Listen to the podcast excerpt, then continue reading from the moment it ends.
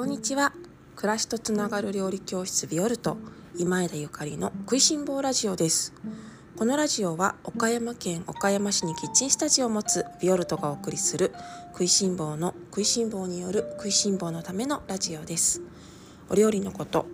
暮らしにまつわること美味しい未来につながるお話を岡山県岡山市より配信しております。皆様おはようございます。今日は3月3日ひな祭りですね。桃の節句おめでとうございます。昨日に比べるとうららかな朝です。静かな朝。皆様いかがお過ごしでしょうか。えっと我が家は女の子がいないのでなんだかいつもの日常なんですけれども。そうだよね。我が家にもそういえばおひな様があったから出さなきゃなと朝になって思い出すダメな私です。えー、っと今日はレッスンまだまだないんですけれども3月になりましたのでそろそろ本腰を入れて3月のレッスンの準備をしなくちゃなんて思っているところです。えっとね3月は羽坂駅をテーマにした料理教室をさせていただこうかと思っておりましてあホームページの方全然更新してないですね。とお味噌のワークショップなどのあのバタバタしていて全然3月のお知らせをしていなかったんですけれども3月は羽坂駅をテーマとした料理教室。えっと岡山県南は羽坂駅をこれから迎えます。羽坂駅というのは私も東京に住んでいた頃にはあまり耳にしていなかった言葉なんですけれども畑田畑にあの作物の収穫があまりない期間ですねあの1年に1回ではなくてだいたい2回ぐらいあります岡山ではこれからの季節とそれから秋に羽坂駅がありましてと根菜たちももう芽吹いてしまって何もなかったりとかそれから、えっと、青菜とか葉っぱ系も花が咲いてしまって何もなくなります。と他にもそうね、まあ、タケノコとか山菜とかは出てくるんですけれどもそうは言ってもまだ本当にあのタケノコも出てきたという話は聞きますがなんだろうな。多分もうすごくちびっこで食べるって言ってもお店屋さんで食べるぐらいの小ささだと思うのでこれからどうやってあの食べ物を確保していくのかっていうのがあの本来であればね本来であればあの課題なんですね。まあ、スーパーマーケットもあるし県外というか、まあ、他の地域からのねお野菜がこの現代社会は届くのでとてもありがたいことなんですけれどもでもこうして自然のリズムで自分の体を整えていくことを考えると地元のねあの住んでいる土地のものを最優先して住んでいる田畑に連動して食べ物を選んでいけたらいいなと思うので私も一緒に体は裸駅になろうとあの毎年思います。とはいえやっぱりもちろんあのハウス栽培のフルーツトマトも旬ですのでねそういうものを食べたりとかの他の地域のね北海道のじゃがいもいただいたりとかはするんですが乾物中心に岡山に岡山の畑にお野菜があまりないのであれば、うん、あるものをいただく工夫していただくっていうのが、まあ、それはまたあの食いしん坊の食いしん坊としての楽しみでもあるのかななんて思っているんです。というわけで3月は切り干し大根を使ったお料理だったりとかそれから乾燥豆を使ったお料理だとか卵やハーブを使ったお料理をご紹介しようと思っていてね。本当は切り干し大根は今年はねカレーにしちゃいます。カレーにしちゃいます。ね、どうなることやらあのなて言うんだろうな。私は今回本格的なあのスパイスカレーを作ろうとは思っていませんで、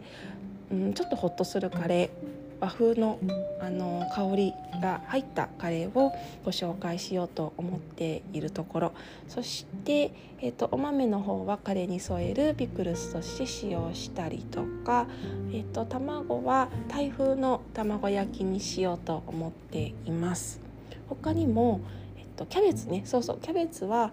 冬キャベツと春キャベツが今両方楽しめる季節になってきましたのでキャベツの方はねあのどしどしどんどん使っていこうと思いますがキャベツはもうスープキャベツたっぷりのスープを作るのとそれから、えっと、レモン瀬戸内海のレモンもそろそろねあのいっぱい食べないと季節が終わってしまうのでレモン尽くしというか、まあ、レモンを楽しむためのお料理をいくつかご紹介しようと思っているところです。えー、っとスタジオキッチンスタジオで開催しています料理教室の方はすでにあのほとんど募集が終わって満席になってしまってはいるんですがオンラインレッスンは3月20日頃更新予定ですのでまたもしご興味ある方はねあのご予約のなど開始しましたら是非お知らせください。とまあ、販売になりましたらこちらのラジオでもお話しさせていただこうと思っております。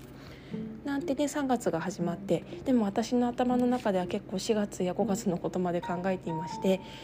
そう4月の料理教室のことも考えていたりするんですね。実は料理教室ではえっとねうちの料理教室は会員制をとっていましてあそうねちょっとだけ料理教室の話をしますね。あのよく予約が取れないですよねとか言われるのであのそんなことはないのでちょっとだけお話しさせていただくと予約は取れるんですよ。ただあのうちの料理教室は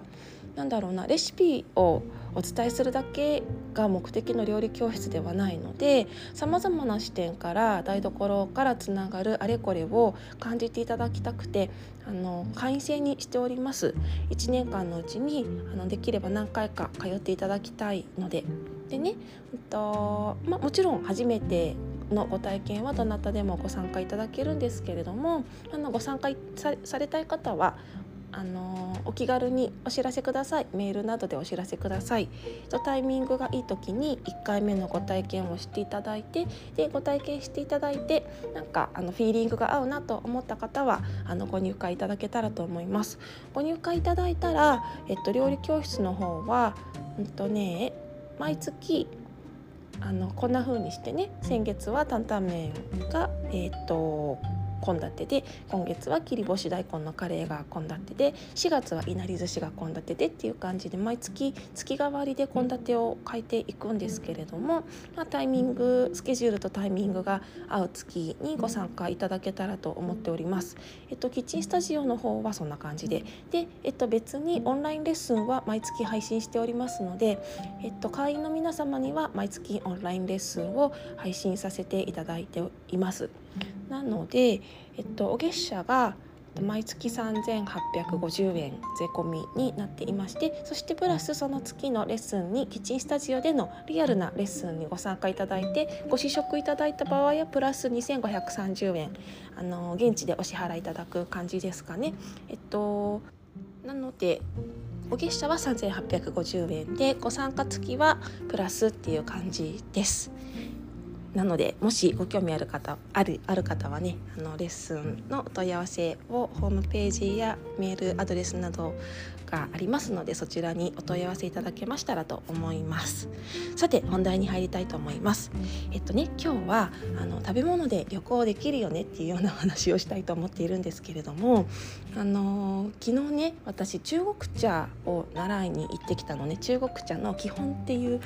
中国茶の基本を学びたくなってでちょっとタイミングがあったのでお勉強をしてまいりました。あの岡山市内のね中国人のお友達のところにあの中国茶好きの仲間と行ってきたんですけれども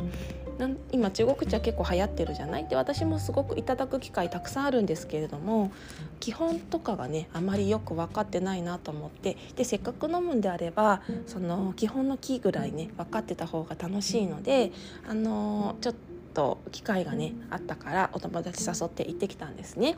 すごいすごいすごい面白かったです。あの中国茶っていろいろな種類があってまあ、そもそも何て言うんだろう中国ってめちゃめちゃ広いじゃないですか。私は香港に5年間住んでいたことがあるんですけれども、まあ、香港は本当中国の端っこで特別特別な地域なので、まあ、そこもでも中国の一部ですね。でその上に広東省があってで上にどんどんどんどんもっといっぱいあの上海海北京の方まであの北の方までね続いているのですごく広い国ででその中でもさまざまなお茶が飲まれているのでもう中国茶って一括りで言ってもねあの1,500種類ぐらいあるって言ってたかな。なんですってでそれぞれその発酵具合とか地域のあの特徴なんかを知るとすごく面白いんですよね。だからのちょっとせっかく中国茶を楽しむ機会が増えてきたんであればちょっと勉強しようかと思って行ってきたの。でねあの味はいろんな中国茶を昨日は本当スパルタで普通でしたらこんなにいっぱいあの1日で飲みませんって言われたんだけどもう今日はスパルタだからね時間のないみんなだからもう一気に中国茶の扉をバンと開けましょうって中国人の先生にがおっしゃってくれてみんなでドアをバンって開けてきたんだけど6種類ぐらい飲んだかな2時間ぐらいでね6種類ぐらいを楽しませていただいたんですけれどもいやーねなんか味覚まあ、味覚じゃなくてね五感ってすごいですね。五感の